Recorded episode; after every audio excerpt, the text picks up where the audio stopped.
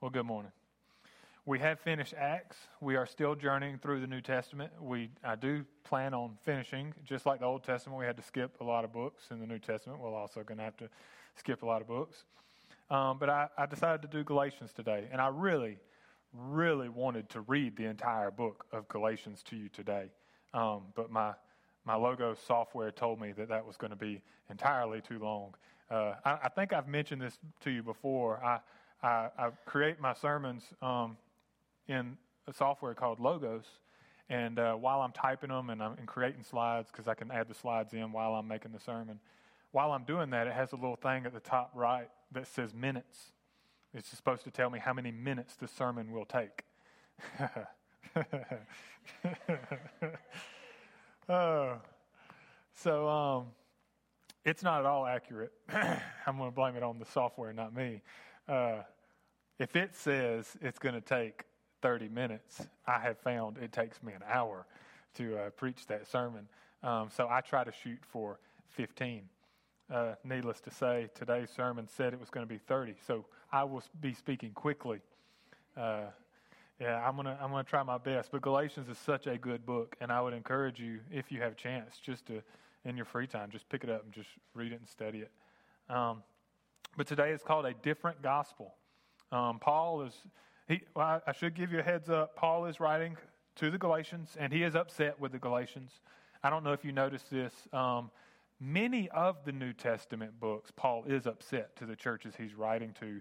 Hence, that's why he's having to write the letter to the church um, to correct them in some things that they have done wrong. But he always tries to make sure that he does encourage them and he does give them hope in the process of um, rebuking them and telling them how they where they need to change and what they got wrong.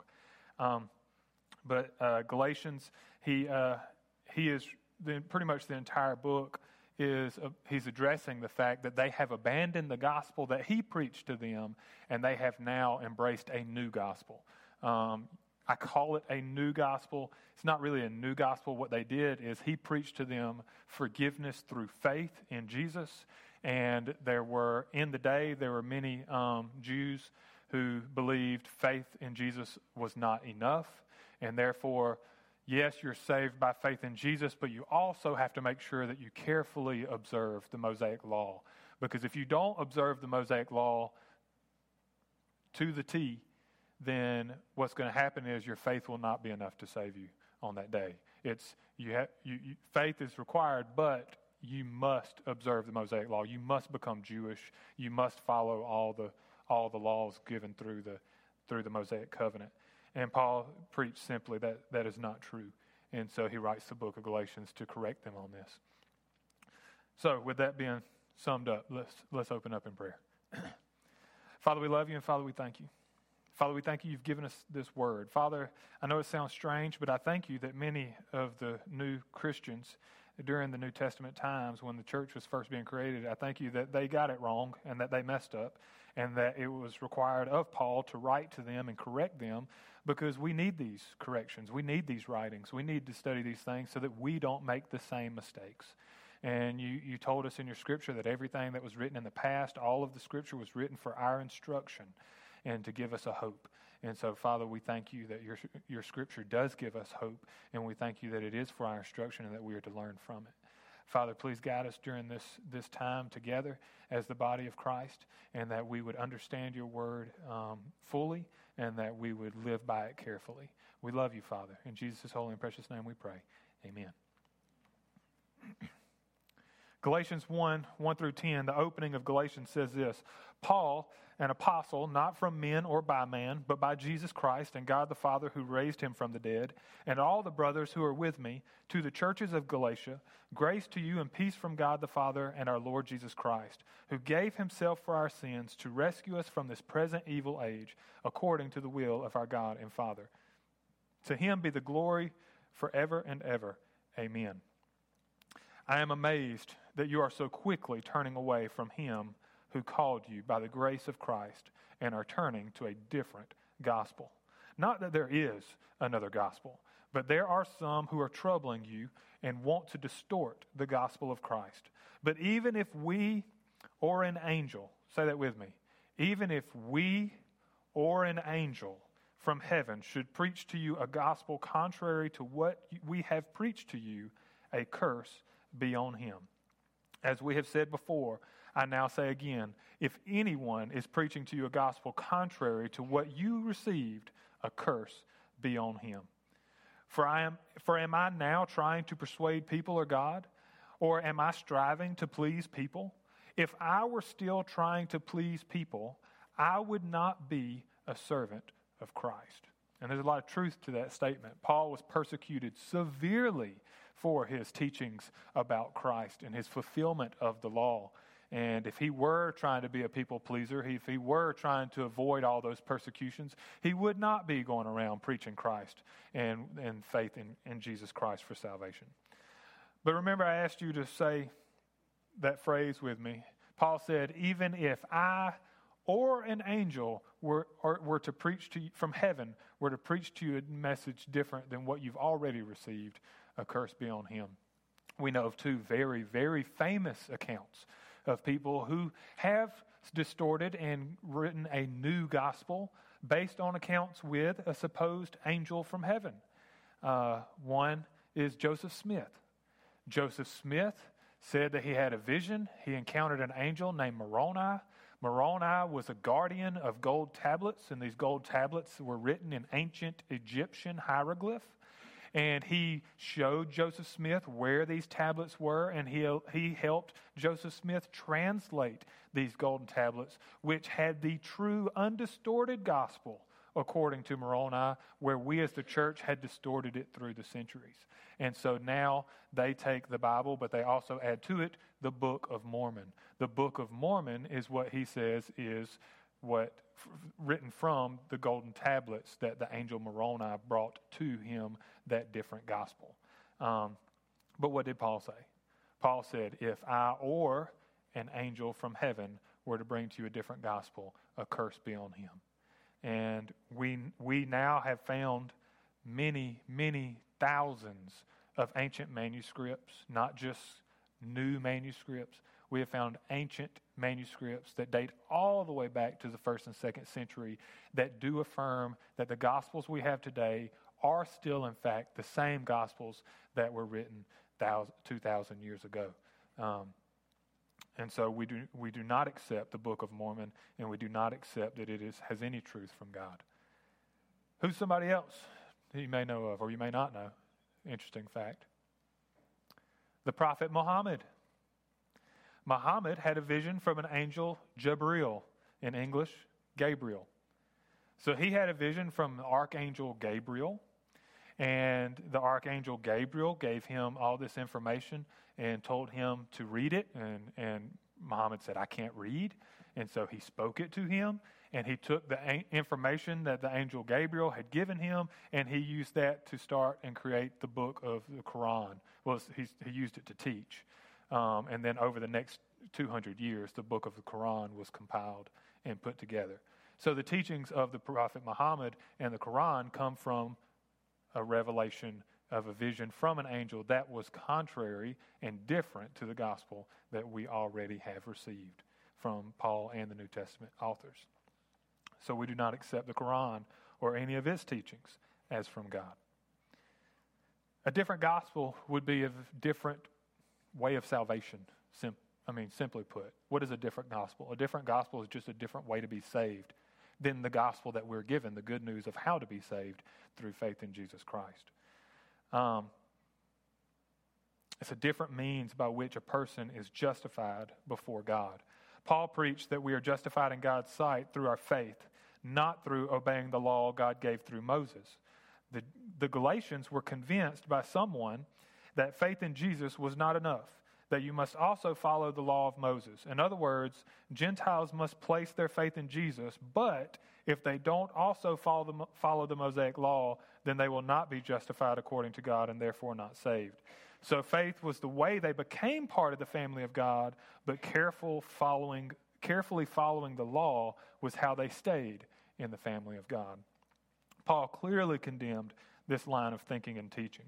Galatians 2 15 to 21, he said, We are Jews. Paul was a Jew, by the way. He said, We are Jews by birth and not Gentile sinners. This is how the Jews viewed the Gentiles. They viewed them as Gentile sinners who were lost and, and no hope of salvation. Paul said, We are Jews by birth and not Gentile sinners. And yet, because we know that a person is not justified by the works of the law, but by faith in Jesus Christ, even we ourselves have believed in Christ Jesus. Meaning, a Jew who has faithfully followed the law his entire life, Paul did, who was trained and raised up as a Pharisee of Pharisees, carefully observed the law, Paul said, I myself have placed my faith in Jesus Christ because I know that's the only way to be saved. As a Jew, the only way to be saved is through faith in Jesus Christ.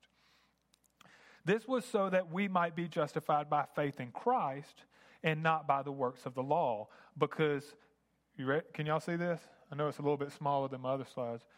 Because by the works of the law, no human being will be justified. By the works of the law, no human being will be justified. Why is that? Let me, let me finish these verses out and then we'll get to it. But if we ourselves are also found to be sinners while seeking to be justified by Christ, is Christ then a promoter of sin? Absolutely not. If I rebuild those things that I tore down, I show myself to be a lawbreaker. For through the law I died to the law so that I might live for God. I have been crucified with Christ, and I no longer live, but Christ lives in me. The life I now live in the body, I live by faith in the Son of God who loved me and gave himself for me. I do not set aside the grace of God. You ready? For if righteousness comes through the law, then Christ died for nothing. He said, As a Jew who has followed the law my whole life, if I could be made right with God through obeying the law, then Christ died for nothing. There's no reason why Christ should have come and died. If we already had a way of salvation, if we already could be completely atoned for of our sins, there's no reason Christ should have left his throne and come down and died for us. He died for nothing. You cannot be made right before God through obedience to the Mosaic law. Why? Because the minute you break a single law, you're found guilty by the law, not innocent. It's the same with any laws. We have American laws, okay? Our laws are not as stringent as God's laws.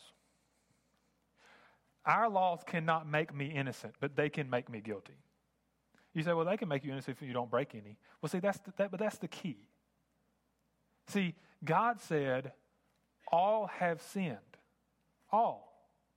God said there are no one, no human has ever walked this earth who didn't break his law. Therefore, because, that's the key, because all have sinned, the law cannot justify anyone, it only holds them guilty. Because they stand guilty from breaking the law, the law only says you're guilty. It can't say you're innocent. And that's why you can't be made righteous by the law. You would have to be perfect.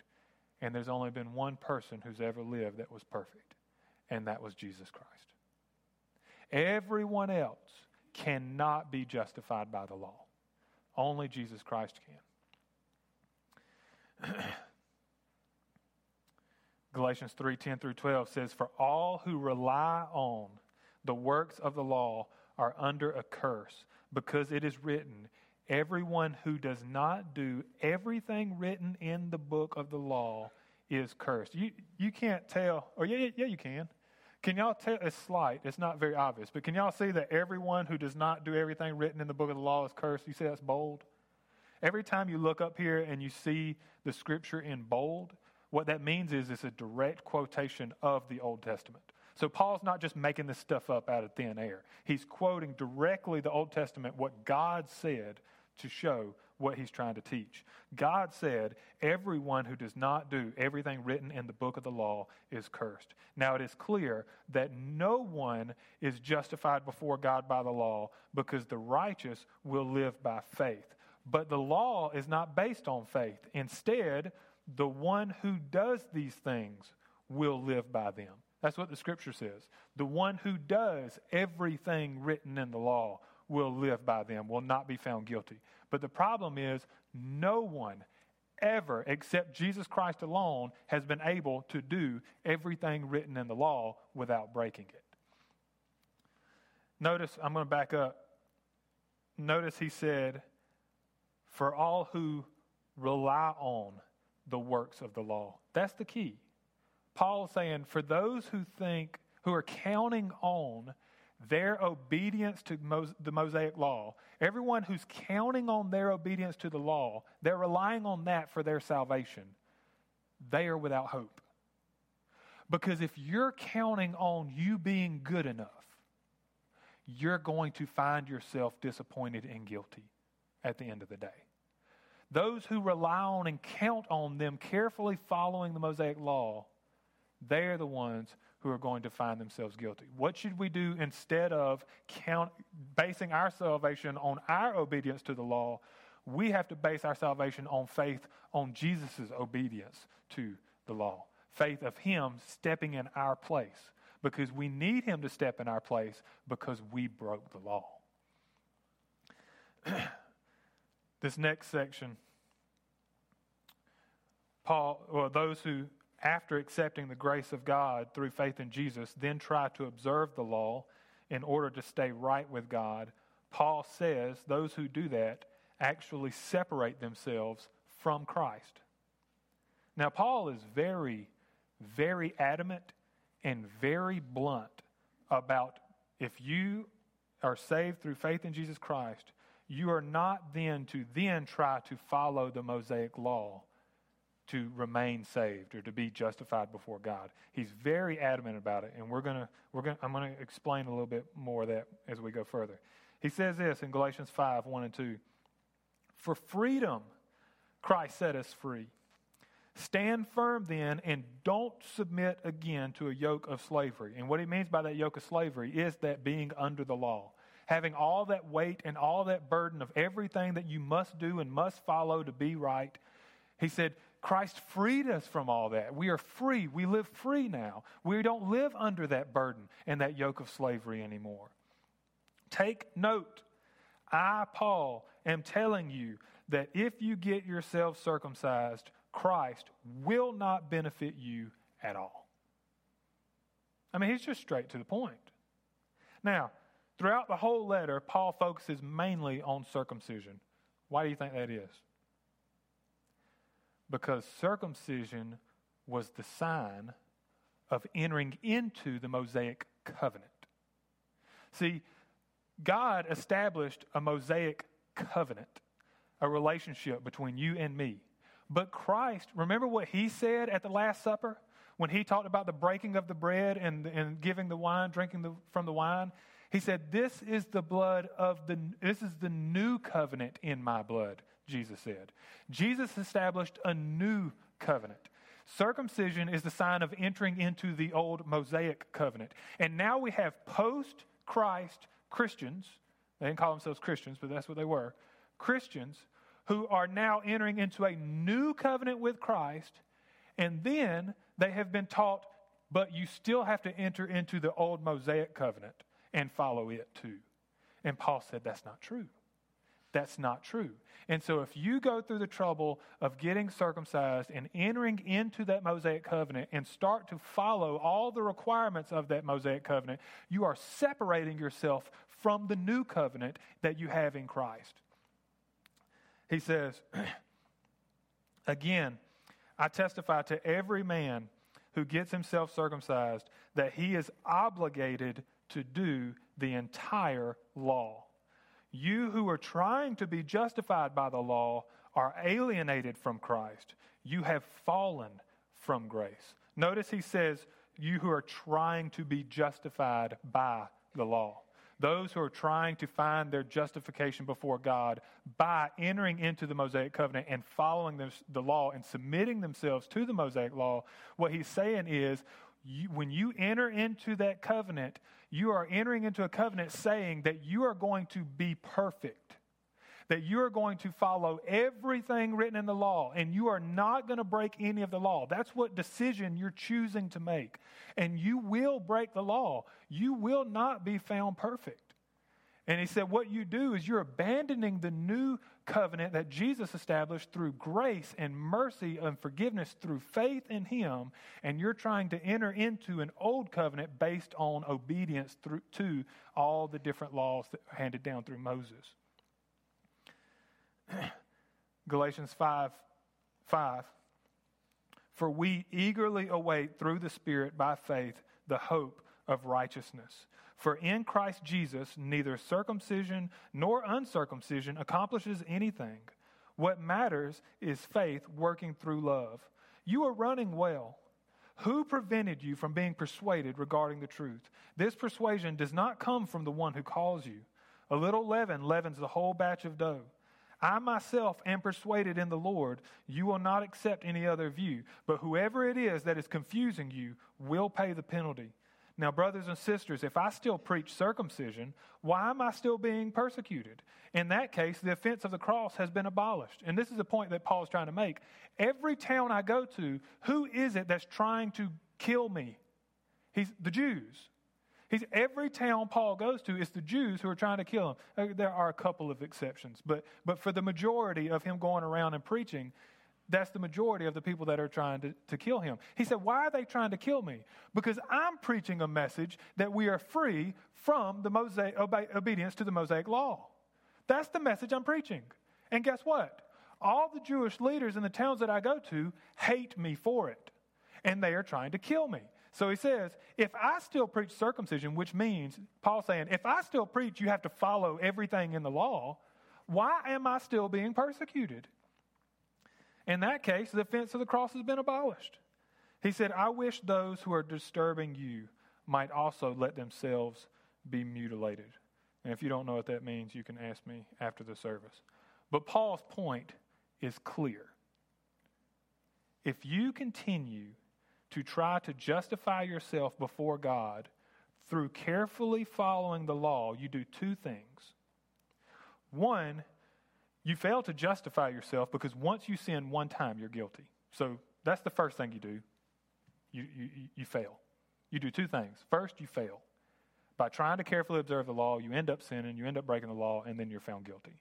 But here's the second what you're doing is you're rejecting the sacrifice of Christ. And that's what's so important about this.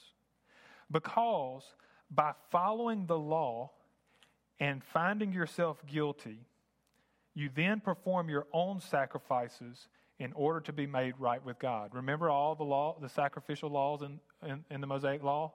If you do this sin, if you do this sin, if you do this sin, you have to bring and sacrifice a goat. You have to sacrifice a ram. You have to sacrifice, if you're poor, it, it's turtle doves, pigeons, you know, that you have to give grain offerings. You have to do all these sacrifices when you sin. And so this is what the people are doing in the New Testament.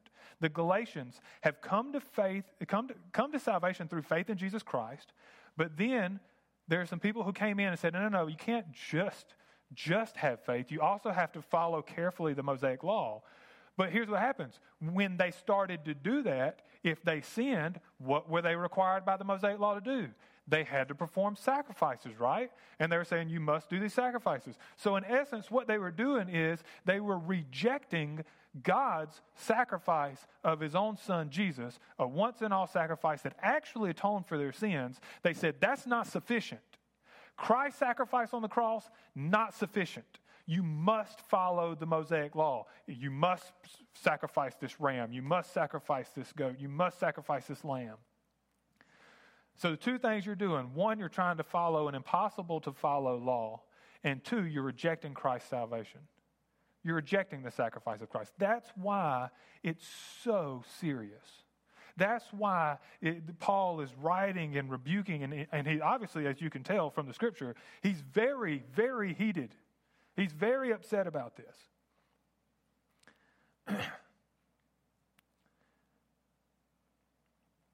Hebrews 10:4 says it is impossible for the blood of bulls and goats to take away sins. That's what the scripture teaches us. It is impossible for the blood of bulls and goats to take away sins. So, what they have done is they have taken the only sufficient sacrifice that God Himself performed on His own Son, and they're saying that's not sufficient. And then they're taking useless sacrifices that don't atone for their sins, and they're saying, I must do this, I must do this to be right. The Old Testament saints were not justified by the law. The Old Testament saints, those who lived under the Mosaic covenant, were not justified by the Mosaic law. They were still justified by faith just as we are today. That's why our New Testament writers talk about Abraham, how Abraham was saved by faith before he was circumcised. That's what, that's what Paul teaches us. They faithfully followed the law because God told them to. I mean, is that, can we start there? Why did they follow the law? Because God told them to. For one, that's where we start. God gave them the law not to provide a way for them to be saved apart from Christ, but to point them forward to Christ. He taught them that only the death of the innocent can atone for the death of the guilty, but it must be voluntary. In other words, if you're guilty and deserve the death penalty, you can't then take the place of somebody else who's guilty and deserves the death penalty. You both deserve the death penalty. It must take someone who doesn't deserve the death penalty to be able to step into your place so that you can be let go.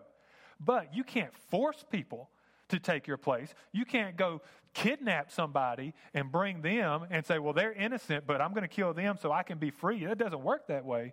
It takes someone willingly who loves you, who is not guilty, to say, I'm willing to step into your place. I'm willing to die the death you deserve to die in order to let you go because I love you. And that's only happened one time in all of history. And that was when Jesus, whose love for us was so great, he being innocent, who followed the law perfectly and did not deserve to die, willingly chose to submit himself to death to die in our place so that we could be set free. It's the only example in history.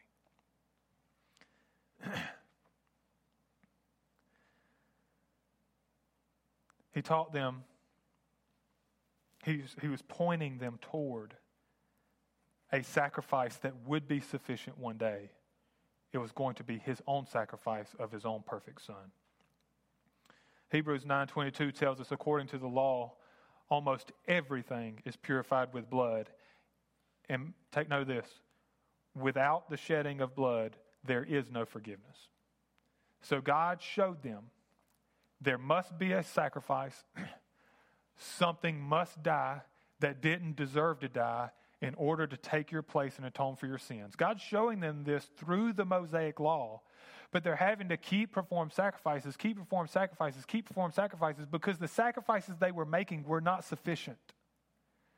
The blood of the bulls and goats were not sufficient to actually atone for their sin. He gave them the Mosaic law to point towards Christ and to act as a guardian.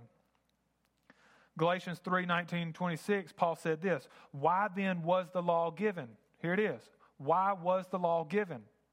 It was added for the sake of transgressions until the seed to whom the promise was made would come, being Jesus. The law was put into effect through angels by means of a mediator. Now, a mediator is not just for one person alone, but God is one. Is the law therefore contrary to God's promises of salvation through faith? Is what he's implying. Is, is, is God giving us the law contrary to what he already taught us, was that we're saved through faith through Abraham? Absolutely not. For if the law had been granted with the ability to give life, then righteousness would certainly be on the basis of the law, meaning Jesus would not have come and died for our sins. We would still have the law today, and that's the only means by which we could be saved if it had the ability to make us right before God. But the scriptures imprisoned everything under sin's power so that the promise might be given on the basis of faith in Jesus Christ to those who believe. Before this faith came, we were confined under the law, imprisoned until the coming faith was revealed. The law then was our guardian until Christ. What was it? It was our what? Guardian until Christ. So that we could be justified by faith, meaning until Christ, so that then we could be justified through faith in Christ. But since that faith has come, we are no longer under a guardian. For through faith you are all sons in, of God in Christ Jesus. The law was given to the Jewish people as a guardian until Christ came. What is a guardian and what do they do? They protect someone under their care from those who would want to harm them outside and from them harming each other and themselves, right? So if you're a guardian of two kids, you are to protect them from outsiders coming in and harming them. You are to protect them from harming each other, and you are to protect them from harming themselves. That's what a guardian does. A guardian is a wise person. The law was given to the Jewish people as a wise protector from outsiders and from themselves. It watched over them, it kept them safe, it showed them what they must do and what they must not do. It guided them and trained them and raised them up to be godly men and women. Did it not do all these things? That's exactly what it did. But it could not clear them of their guilt just as a guardian who is in charge of protecting those under them, if they were to commit a crime, the guardian cannot clear them of their guilt. It showed them that a sacrifice would have to be made in order for them to be forgiven, but it could not provide that sacrifice for them. And so Paul pleaded with the Galatians not to submit themselves again under that old guardian, the law, but to live in the freedom that Christ provided through a sacrifice and be free. But freedom from the Mosaic law, and this is really important freedom from the Mosaic law does not mean freedom from God's moral law. You see that? This is where many people today go astray, and many in the first century church as well. It has been a problem since the very beginning because we carry sinful flesh, and our flesh looks for any excuse and any reason to sin. Many see a conflict when you say you no longer have to follow the Mosaic law, but you do still have to obey God's law not to sin. Does anybody can, can anybody see where that conflict can arise? Where I say, okay, Paul says, you no longer have to follow all the laws given by Moses. If you try to follow them, you're going to separate yourself from Christ. And then, and then to turn around and say, oh, but by the way, you know, when, when, when God said through Moses, don't kill and don't steal and don't covet, he still means that. You do have to follow those, but you don't have to follow these. You can see how it can, it can get conflicting. I mean, it can get confusing just from, okay, well, which ones do we follow, which ones we don't. I'm going to try to make sure I clear that up.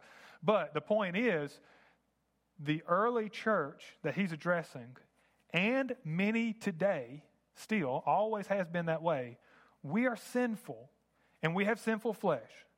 And so when somebody says we don't have to follow the Mosaic law, we don't have to submit to any of it. Matter of fact, if we try, we're going to cut ourselves off from Christ.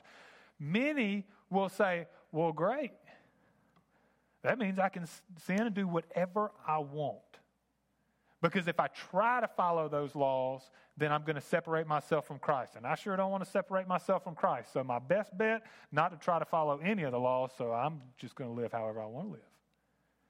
I live by the Spirit, not by the law. Spirit tells me what I can and can't do, uh, not God's word. You, you see how people can, can draw that conclusion?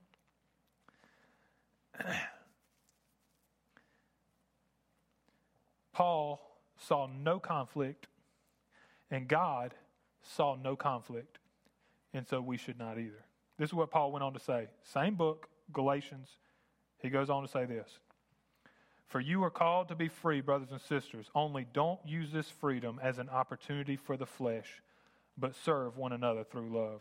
For the whole law is fulfilled in one statement love your neighbors yourself. But if you bite and devour one another, watch out, or you will be consumed by one another. I say then, walk by the Spirit, and you will certainly not carry out the desire of the flesh. For the flesh desires what is against the Spirit, and the Spirit desires what is against the flesh. These are opposed to each other, so that you don't do what you want. But if you are led by the Spirit, you are not under the law. Now, the works of the flesh are obvious. You ready? Sexual immorality, moral impurity, promiscuity, idolatry, sorcery, hatred, strife, jealousy outbursts of anger, selfish ambitions, dissensions, factions, envy, drunkenness, carousing, and anything similar. I am warning you about these things as I warned you before, that those who practice such things will not inherit the kingdom of God. When you look at this list sexual immorality, moral impurity, promiscuity, let's, let's get down to selfish ambitions, anger. How do we know these are sins? Because God said so in His law. Right? Where is Paul reaching to to say that envy is wrong? Commandment number 10 do not covet. Where is that? That's the Mosaic law. Paul is saying, hey, don't try to submit yourself and follow the Mosaic law to be justified, or else you're going to separate yourself from Christ. And then in the very same chapter, he goes on to say, Oh, but by the way, all these things in the Mosaic law that God said don't do, if you do them, you will not inherit the kingdom of God. See, Paul didn't see a distinction, Paul didn't see a conflict between saying that you don't follow the Mosaic law to be justified and right before God to be for atonement, and saying that God, you must follow the parts of God's Mosaic law that, that tell you what sin is and what holiness is. Because the God of the Old Testament, the God of the Mosaic law, is the exact same God we have in the New Testament today. God does not change. God, the God that we have today is not different from the God back then. So God didn't say, okay, I'm going to give my people the, Mosaic, the law through Moses. I'm going to give them all these commands and how they need to live because this is what's right, this is what's wrong, this is what's holy, this is what's immoral, this is what I, I how I feel and what I think. But then when I sacrifice my son, Jesus, to atone for your sins, why did Jesus have to be sacrificed? Because we sinned. He didn't in that moment change and then say, okay, now that Jesus and I had to sacrifice my son because you sinned, now I no longer care if you sin. He didn't do that. God didn't change. He's the same yesterday, today, and forever. He still hates sin. He still sin is still the reason Jesus had to die. Sin is still the thing that separates us from him. He's saying, don't get circumcised to be right with me. Place your faith in my son to be right with me. Don't go sacrifice bulls and goats to be made right with me because they don't work anyways. I sacrificed my son so that you would be made right with me. But that doesn't mean just ignore all the, the, the things that I've said about what's good and what's evil and, and how to be right. God didn't just care about sin his whole life, and then once he had to kill his own son because of our sin, then not care about sin anymore. And all of us would sit here and say, Of course, that makes perfect sense. And so that is what Paul's saying. he says, But the fruit of the Spirit is love, joy, peace, patience, kindness, goodness, faithfulness, gentleness, and self control. The law is not against such things. And I think it's it would be I mean it's just kind of an ironic point that he's teaching don't follow the law, don't try to follow the law, don't try to follow the law, and then he says, "Oh, and by the way, the law is not against these things. That's why they're good." Is it, you see what I'm saying? Paul didn't say abandon everything you know about God that he revealed to us through the law. He said, don't try to find your atonement through obedience to the law. That's why Jewish Christians, Gentile Christians who place their faith in Jesus, that's why they quit celebrating Passover. That's why they quit celebrating the festivals. That's why they quit performing the sacrifices. Because they knew to do so was to be to reject the sacrifice of Christ. But that's also why they always condemned uh, sin. And they said, We must still be holy, for God is holy. Because God didn't change his mind about sin. And how do we even know what sin is? He told us through the law. I'm going to have to skip, obviously.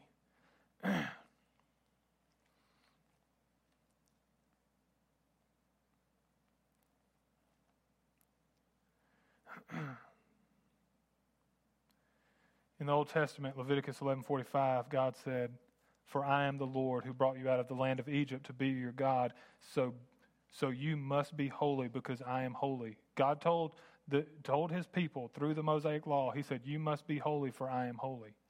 And then in the New Testament, Peter tells us the same thing. For it is written, and he quotes the Old Testament, Be holy because I am holy. That did not change. God did not lower his standard of holiness. God did not say, okay, you don't have to be as good as I've always wanted you to be in the past. God didn't say, okay, it's okay to sin against me, the reason my son had to die for your sins. Still today, New Testament, God said, still, you are to be holy, for I am holy. And how do we know how to be holy? God told us in the law. He's shown us what's right and wrong, and that has not changed. To know that I am forgiven and made right in the sight of God because of the perfect sacrifice of Jesus Christ does not mean that I now can live my life against Christ. He has a plan for this world, and He has a plan for my life. And His desire is for me to live in this world the way He did and to fight back against the enemy and deliver people from the bondage of Satan and rescue people from the devastating effects of sin. And it is nothing less than a direct rejection of Christ Himself to say to Him, I want you to save me when I die so that I won't be punished in hell, but I'm not going to turn from sin. I'm going to enjoy it, and I'm going to devote my life to my own concerns, not yours. I'll see you when I die and when I need something from you. I'll see you when I die and when I need something from you.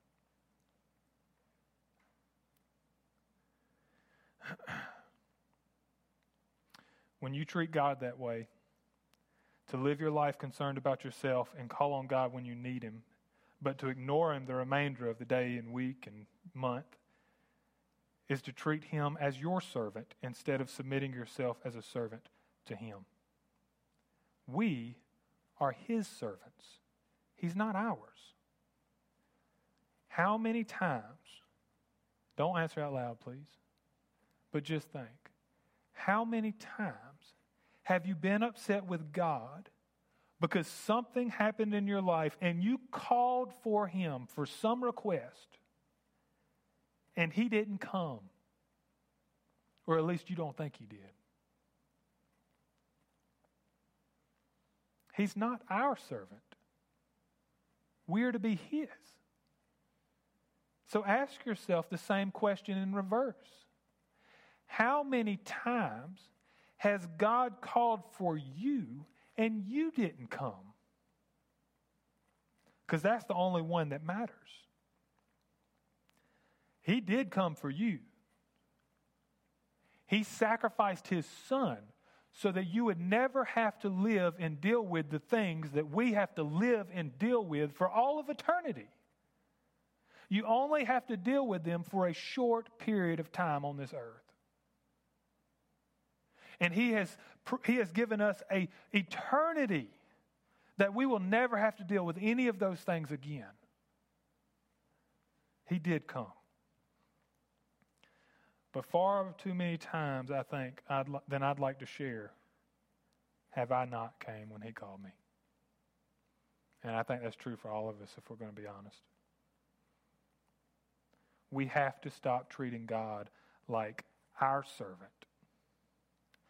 And we must start living as His. After warning us not to use God's grace and mercy as an excuse to reject His Son as our Lord through living in sin, he tells us to watch out not only for ourselves, but also for each other. If someone does give in to temptation and sins against God, we're to try and restore that person gently, being careful that we don't get sucked into their sin, but instead help them to repent. I'm not going to read all of this, but I'll read the beginning. He said, Brothers and sisters, if someone is overtaken in any wrongdoing, you who are spiritual, restore such a person with a gentle spirit watching out for yourselves so that you also won't be tempted. So, if our brother or sister in Christ who has embraced Christ through faith in Christ, if we see them sin, how should we treat them? We shouldn't treat them by throwing a finger at them and condemning them and yelling at them. We should first reach out to them gently, the scripture says. I don't know any other way to say gently except gently. That's about as big as my vocabulary really gets. We are to reach out to them to restore them gently, being careful that we don't get sucked into the same sin that they're sucked into. But we have to carefully, tr- gently encourage them to what? Not say, we're not to encourage them to say, well, you know what? You're not supposed to be following Mosaic law anyway, so it doesn't really matter if you're sinning. No, we're supposed to encourage them to repent, turn from their sin. So you're either saved or you're not. What matters is that you're a new creation by God.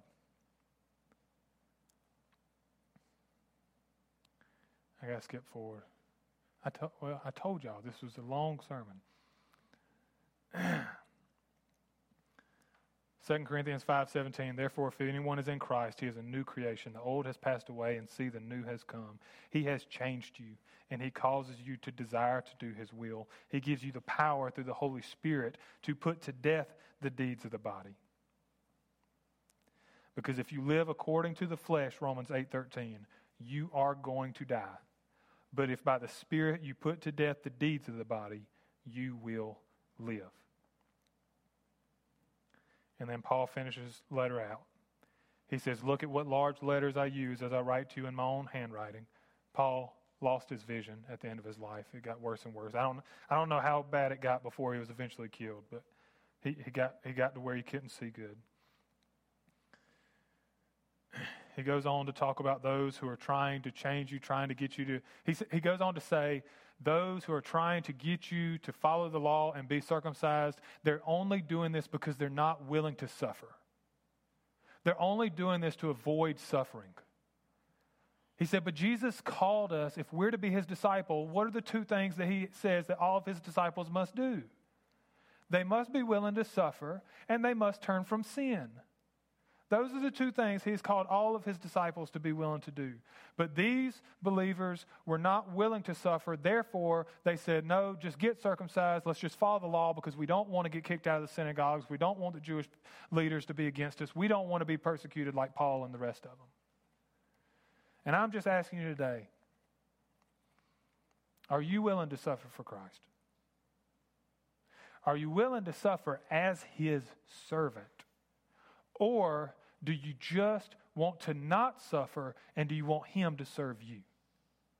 Because those are two different gospels.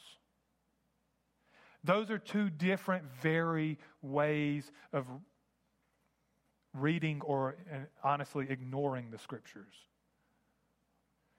To say that God is to be my servant or to say that I am to be His. And I just want to encourage you he has done everything for us. We are right with Him through faith in Him. And that gratitude that we have and that new spirit we have within us, that Holy Spirit of God within us, causes us to want to carefully study, yes, the Mosaic law to see what God hates and what He loves.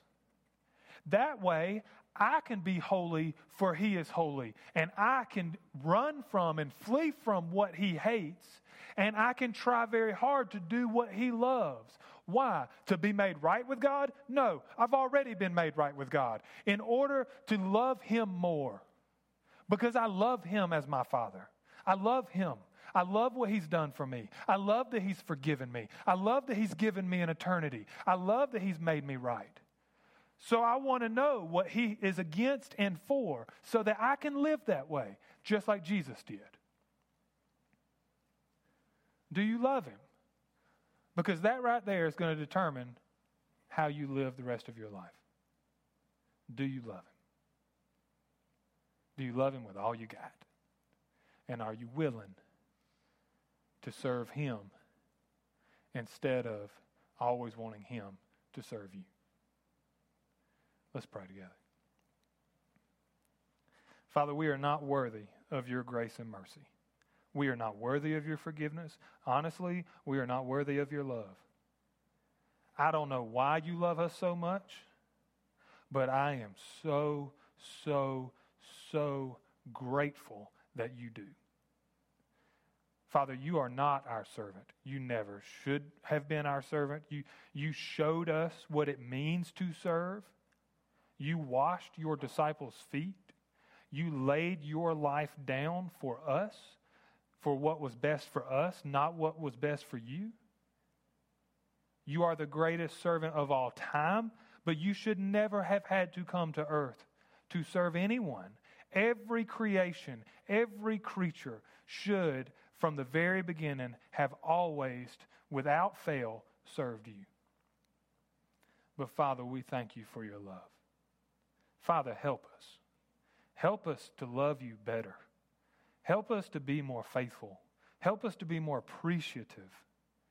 Help us to, to be more like you, to live our lives the way you would live if you, you were us in our life, this day, this time, these places, what would you do?